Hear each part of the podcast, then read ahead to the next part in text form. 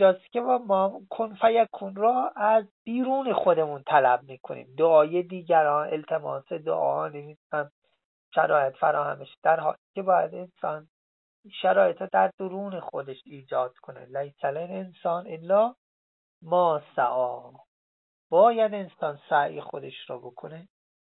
در سیر تلاش ما سعودی باشه. اگه امروز 20 درصد تلاش کردیم فرد رشد بکنه بشه 25 درصد 30 درصد همینطوری بره بالا؟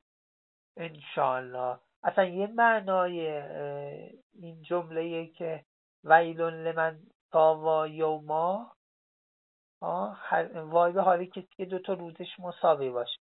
بعد گفتم خب اگه بدتر باشه که مثلا عقب عقب رفت کنه که اون معاذ ملعونه. مساویش وای به حالش. یعنی باید ما یه سیر سعودی داشته باشیم.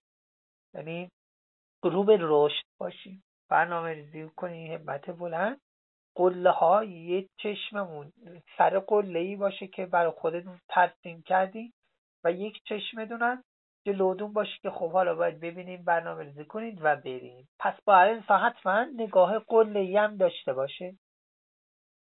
یه امیرالمومنین فرمان ورمه به که اکسل قوم آخر لشکر رو ببین. یعنی یه نگاهت به این که به جنگی بریم آخر لشکر. اینجوری. نه اینکه حالا مثلا یکی دوتا نه من میرم تا آخر لشکر دشمن.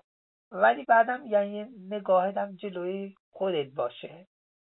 اینجا رو ببین. یعنی باید انسان سیر شد. دو تا نگاه اصلی نگاه قله. که من انشاءالله به اینجا باید برسم با دعا با توسل با تلاش. و یکی هم حالا برنامه زی امروزم چی باشه؟ برنامه زی این هفتم چی باشه؟ برنامه زی این سالم چی باشه؟ و اون قله اون برنامه زی کلیه عمرش انسانه. با هر دو داشته باشه.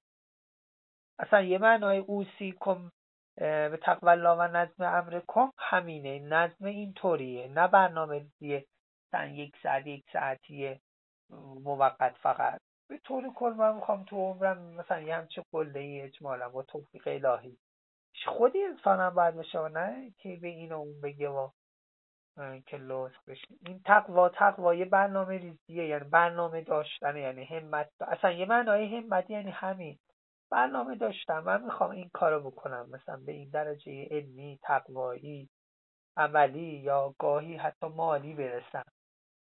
خب و یا علی.